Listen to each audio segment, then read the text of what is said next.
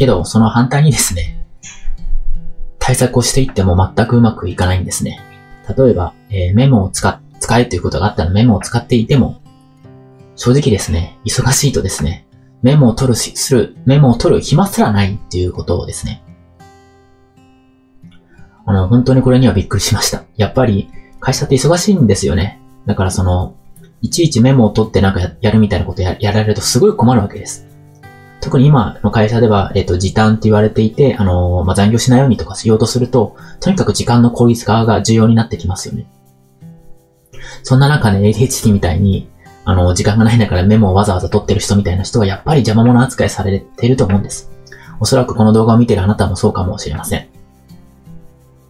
まあ、それなら、まだしも、本当に忙しくなってくるとですよ。メモすらなくしてしまうっていうことですよね。僕も、えー、っと、このメモをですね、何回もなくしました。あの、本当に気づいたら布団の中に入ってるとか、もうあの、会社とか、あの、朝起きていくのも大変な時もあったので、もうメモを探してる時間すらないんですね。で、そういう時に考えた方法っていうのが、あの、今使って、今でも使っていますけれども、iPad ですね。iPad とかタブレットにメモを書いて保存するっていう方法も試しました。けれども、やっぱり iPad で撮ろうと思うとなかなかですね、時間もかかるし、どうしても会社のスピードに合わないっていう、その、なかなか追いつけないっていう中の、その、なんていうんですかね。まあ、苦渋の、苦渋の選択というか、もうそれしかないんじゃないのかなっていうことで、もう仕方なくやっていたって面もあります。また、えー、さっきの言った耳栓ですね。耳栓をしようとしても、あの、新人で入ってましたので、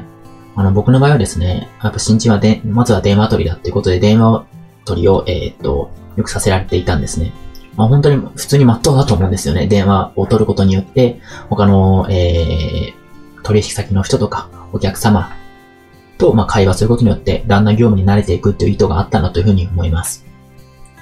ですが、僕はその書類をチェックする中、あの、書類をチェックする、まあ、仕事を、あの、任せていただいた、ていたんですけれども、それと電話取りっていうどっちもですね、苦手なことをやらされていたので、本当に集中できないわけです。でもその中で、あの、だからしょうがないから耳栓をして集中しようと思っても、今度は電話というのは邪魔になってしまうわけです。もう正直、あの、どうしたらいいかわかりませんでした。なので、あの本当に、あの、どうしたらいいかわかんなくて、で、それでさらに他の人から、あの、急にこれやってくれ、あれやってくれっていう指示も受けますよね。もちろん新人なので気を使っていただいたこともあるんですけれども、どうしても避けられないこともあると思います。なので、耳栓をしようとしてもそもそもできないっていうことが、あの、状況としてかなり頻発してしまったっていうことですね。で、さらに、忙しくなってくると、も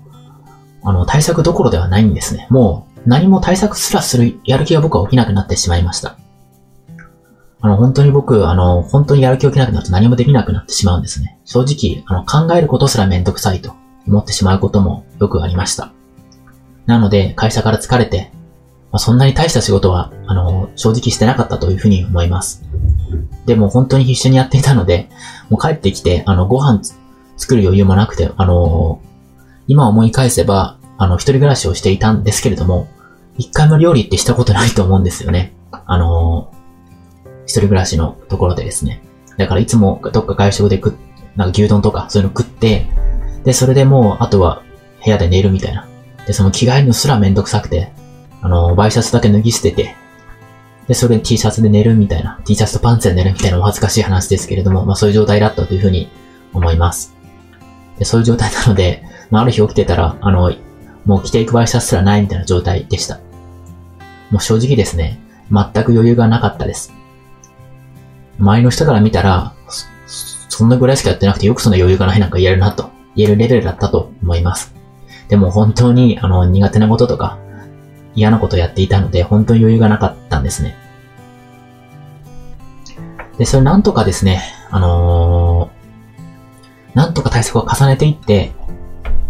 まあ、普通の人よりは、レベルは下かもしれませんけれども、なんとか会社で生きていけるだろうっていうレベルまで、なんとか、あのー、